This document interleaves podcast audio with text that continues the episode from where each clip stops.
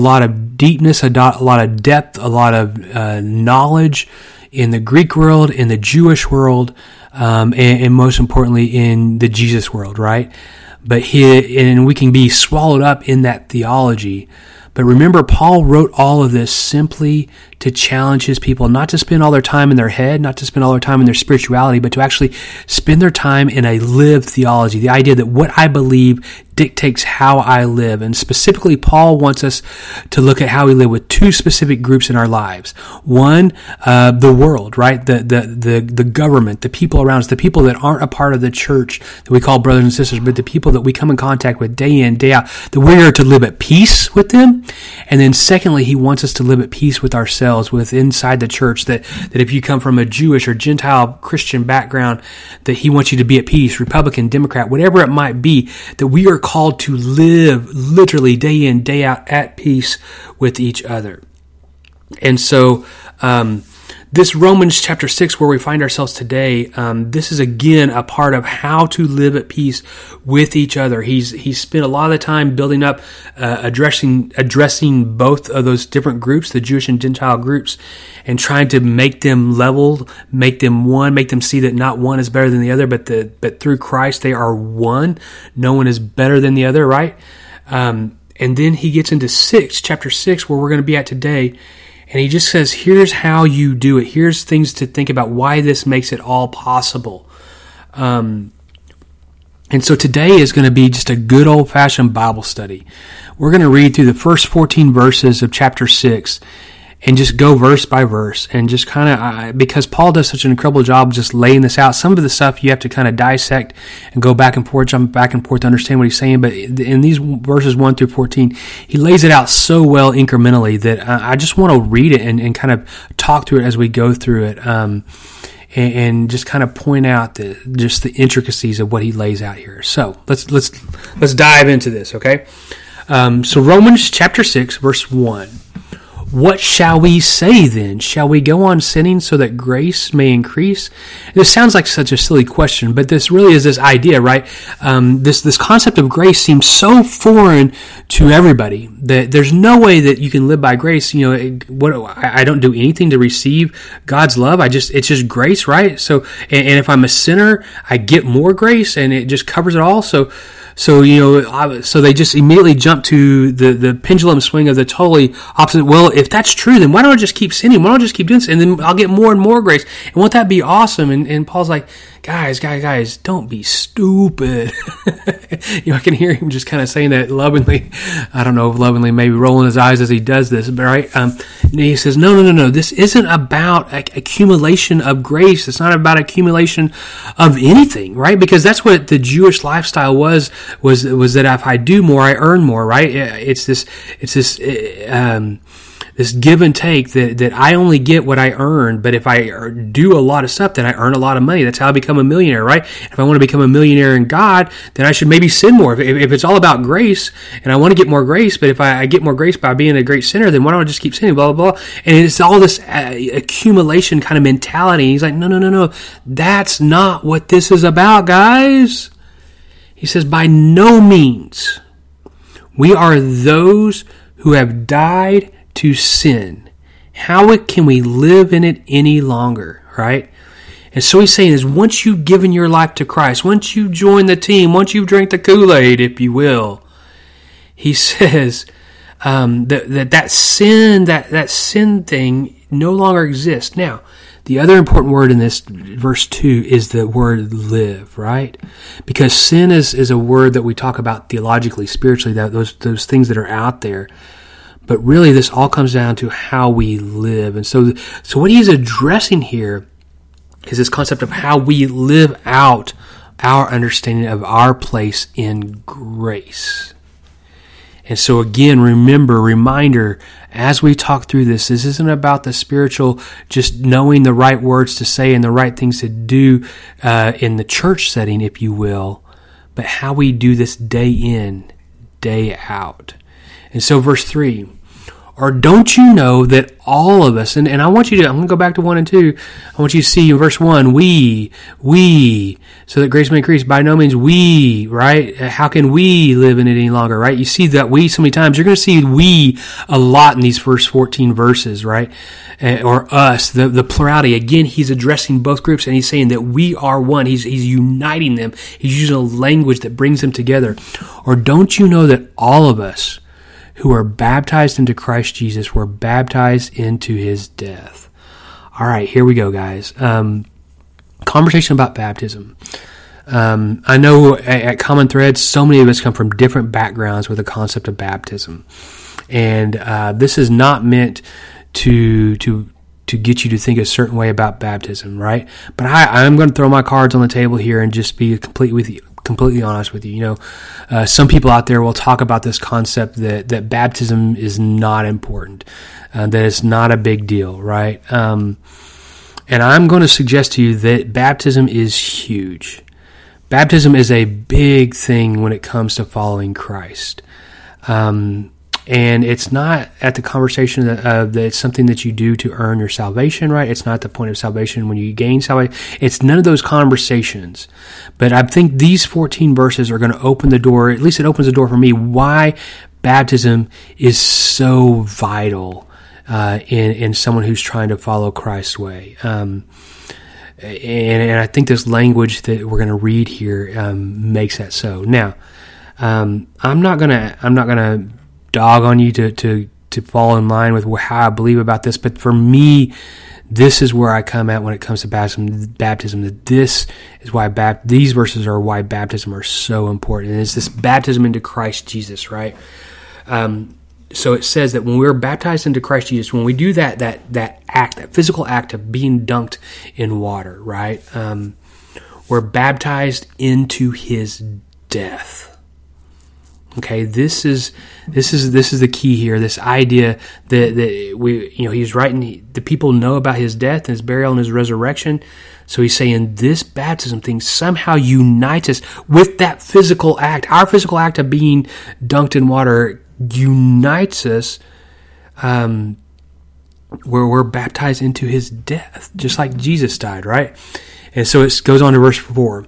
We were therefore buried with him through baptism into death. So, so again, there's something about that, that being, doing through the same act of death. And, and remember, um, when we talk about death, this is not death of the physical body, right? Because he's not asking us to literally die. Only Jesus is the one that needs to do that. But there is the importance of our lives experiencing death um, that there's something about that in, in, what it means to be transformed, that that's part of the process. And so we need to experience that death like Christ did. So it says, We were therefore buried with him through baptism into death in order that. So here's why that's so important, he says. Just as Christ was raised from the dead through the glory of the Father, we too may live a new life. And so to me, that, that just as as important was that Jesus had to die on the cross so that sanctification could truly exist in this world, that, that, that we could truly finally be forgiven of all of our sins. Just as it was so important for that to happen, he's saying it's just important for us to go through that act of death not because we're doing it, but again, it says through the glory of the Father, right? So it's not us declaring, God, you have to do this, but through that act, God allows, oh, that's not good language. God, through his glory and power, continues the transformation of a new life for us. Yeah, kind of trying to figure out how to word that right. Uh, um, this idea that that for us to gain access to a new life that He promises us, it seems like in these verses that baptism, that death, that unification with Christ's death is a part of it. How's that sit with you? I don't. What do you think about that? Yeah, you can talk back to the to the radio or to the, right now. You can let me know because I won't hear it. Right, but I do want to hear it. I, if you if you don't know, we have a a platform through Faith Life where discussion will happen, and maybe this will spark some discussion in in this. I want to keep going on though. And he goes, so for if we have been united with him in death like his, we will certainly also be united with him in a resurrection like his. And again, for Paul, this all comes down to not the act itself, not the death itself, not the, the baptism itself per se, but it's what happens after the, what that, that act allows to happen, this, this resurrection, this renew, this rekindling, this transformation of a new life. And if Jesus can experience and we're united with him in death, then we can experience what Jesus experienced, man. And he says, that's the coolest, coolest thing that you're going to be able to ever, ever do. For we know that our old self was crucified with him, so that the body ruled by sin, that, that body that was before the, the death, before the baptism, you know, sin was the one that, that conquered it. But he says that might be done away with that we should no longer be slaves to that old body, to the way that we used to be, to that old, that, that's the, that, that old Torah language. Remember, that's the idea that, that if I have laws and I live by them, that, that I'm bound to those laws and I'll never outlive those laws. He says that's not what we're about. We're about grace. But when I experience the death, burial, and resurrection in my own life, that I am freed from that, that life cycle of of wanting to justify all my sins away. And then verse 7 says, Because anyone who has died, anyone who has died, anyone who has died has been set free.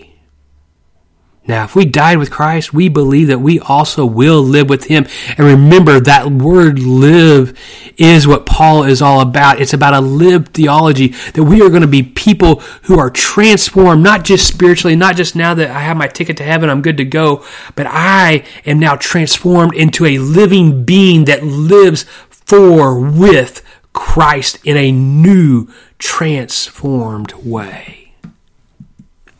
For we know that since Christ was raised from the dead, he cannot die again. He conquered death. Death no longer has mastery over him.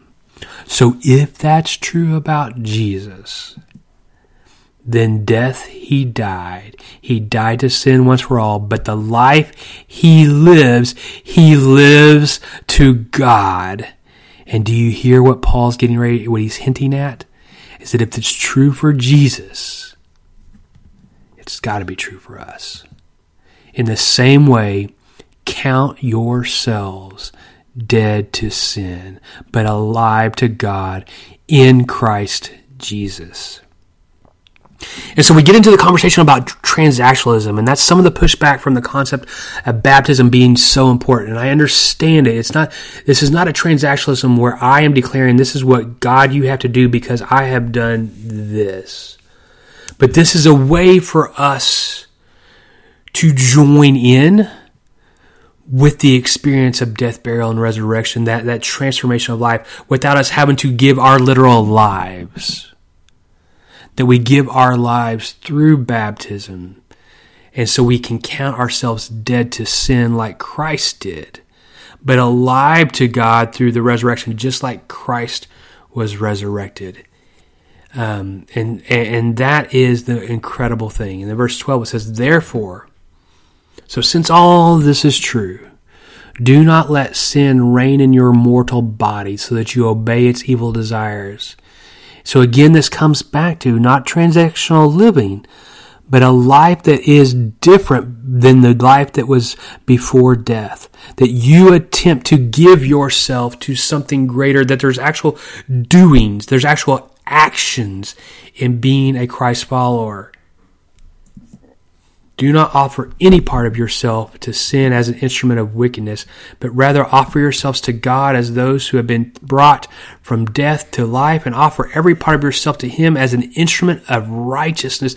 That you say, Let me be your tool, God. Let me be your instrument in this world. And, and instead of me doing things that are dumb and silly, but Lord, let me be used to bring your gift, your righteousness to this world. For sin shall no longer be your master because you are not under law, but under grace. And so, as Paul writes this to the Jews and the Gentiles, he says, okay, here's things we talk about that you do, right? There's this concept of baptism that you do, and there's this concept of living a life that you give yourself to it. And those are important. But remember, in all those actions we're talking about, it's not transactionalism that you do those things to earn your righteousness because, hey, at the end, by the way, you're not under those that transactionalism kind of life, but you're under the concept of grace. And that grace calls you to live differently not to keep doing the same old, same old things. Now, I, I, do want to say here, we don't have time to dive into this a whole lot, but there is this idea that does this mean that once I give my life to Christ, I jump in, I get the tattoo, I drink the Kool Aid, I baptize, you know, all those things, that my life will be perfect and that I will no longer sin? That's not what this is talking about. There's this idea that I intentionally am choosing to do my best to each day wake up and dedicate my life to Christ. And wherever that leads me, I follow and I live day in, day out in a way that is not bound by, am I, you know, at the end of the day, do I look at how many good things I did and how many bad things I did and, and whichever one is greater, I count it a good or bad day? That's life under the law. No, I, it's not about me trying to figure out how many good things and bad things I do. It's just me waking up each day with the promise that I am new and transformed and I'm no longer bound to that checklist and I live under grace and I do my bre- my do my best to shed that to share that grace with people. To share that love. And that's what we do together. We do it together. And when we live that way, the world takes notice because it's different than everything else the world has ever been taught. And so, um, there's a lot, lot, a lot in here. Um, yeah, love to see how this hits you, what you're thinking, questions you might have, pushbacks that you might have. Um, this is an open conversation as we keep going through this, and so this was just kind of, I, as you can tell, maybe as I walk through this, I tried not to write any notes down um, because I wanted to give you from my heart um, how I feel and where I think about some of this. Um, and that means I, I want to be open to, to your thoughts as well and to hear where you're at and let us dialogue together in this. But please hear when you give your life to Christ, you're no under the no longer under the law, but under grace. Have an incredible day, grace and peace.